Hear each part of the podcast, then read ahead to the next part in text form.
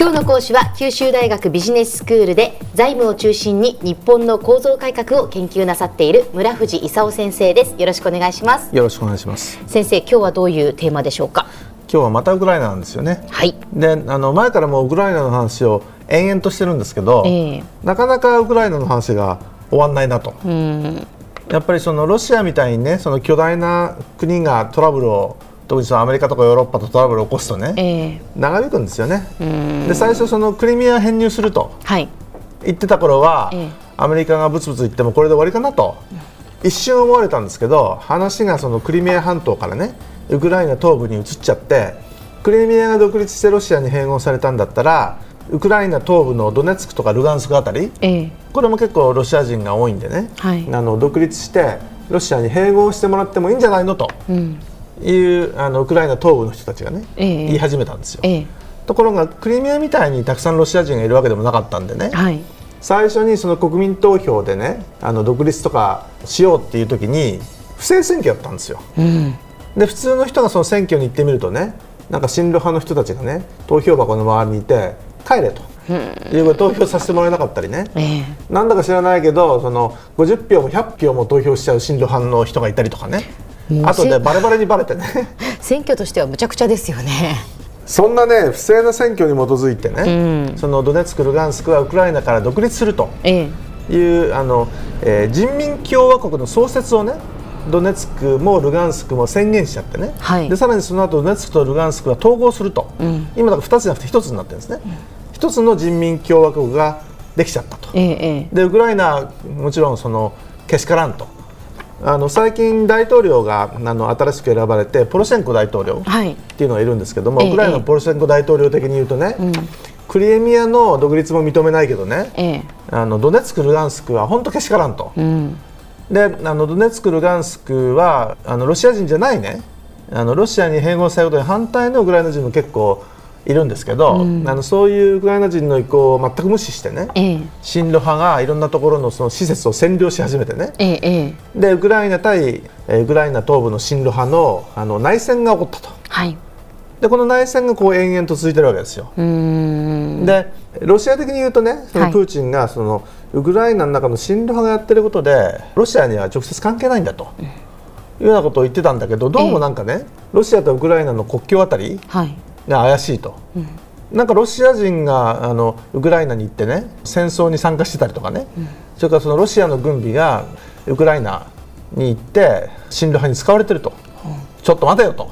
言ってそのアメリカとかあの EU、NATO あたりがその怒ってたら、ええ。そしたらなんとマレーシア機が撃墜されちゃったんですよ。はい。これも7月ですけどね、ええ。7月にあの、えー親ロ派的に言うとウクライナの戦闘機かと思ったらしいんですよね。でウクライナの戦闘機かと思ったらマレーシア機撃墜しちゃったと、295人乗ってましたと。3分の2がオランダ人でしたと。いうことでオランダ人もまあ怒っちゃったわけですけどあのウクライナ政府的に言うとね1万メートルまでは危ないけど1万メートル以上の高度だったら安全だから通っていいよと。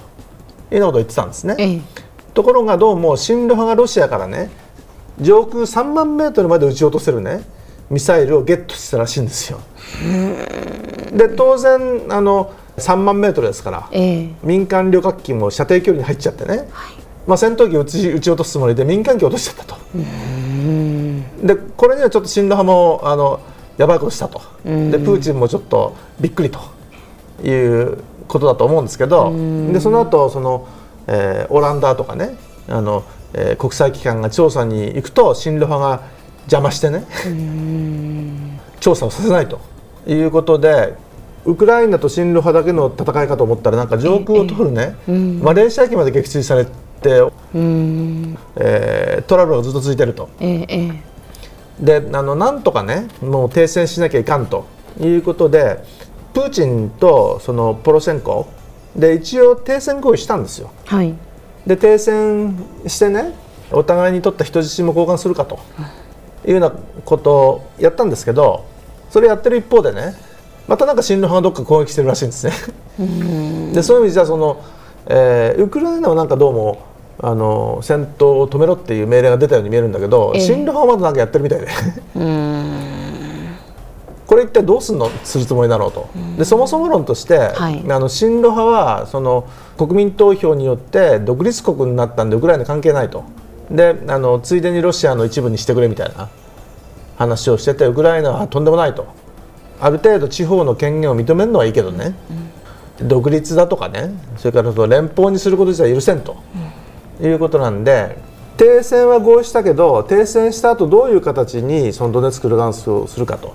いうことは全く合意されてないんだよね。うん。でそのポロシェンコ大統領なんてのはあの、えーロシアが取ったつもりのクリミアでさえまだね。はい。あのクリミアの独立とかロシアの併合を許さんって言ってるんでね。ええええええ。そんなこと言ったってロシアも絶対返さないだろうと思うんですけど、まあ、これから一体どうなるのかと、話はまずは継続中という状況ですね。先生では今日のまとめをお願いします。あのクリミアに続いてウクライナ東部のドネツク、ルガンスクのあの戦いが親ロ派とウクライナ政府の間で起こっていると、で一応あの、えープロシェンコ大統領っていうウクライナの大統領とそれからプーチン、えー大統領の間で停戦の合意はしたんですけど、ええ。あのこれから一体あのウクライナ東部をどうするどういう形にするのかということが合意されてないんでね。あのこれから一体どうなるのかと。停戦は時間の問題じゃないのかと。一体あのどんな形で決着がつくのかと。であのアメリカとヨーロッパはね制裁はしてるんですけどここで軍事介入したらね第三次世界大戦になっちゃうか分かんないんでそれもちょっと困った話なんでね。ええ。でドイツはその冷戦なんかが始まったらね軍事費上がっちゃうしその徴兵制復活しちゃうかもしれないしね。本当嫌ということで、まあ、あのフランスも含めて EU はね、もうなんか早いところあのなんとか平和になってほしいと、うん。まあ、日本もそうなんですけどね、そうですね。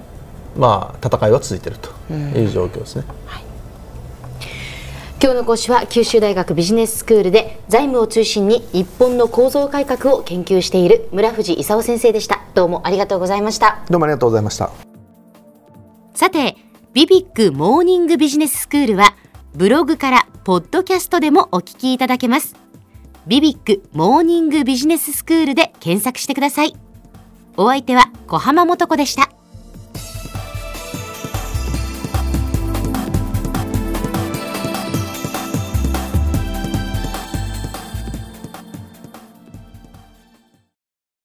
ゾクゾクグイグイメラメラつながる。ゾワゾワハラハラメキメキつながるズキズキ。モワモワほかほか。つながる。キリキリ。ザワザワキュンキュン。ガンガン。ワクワク。うずうず。ドキドキ。ルンルンバクバク。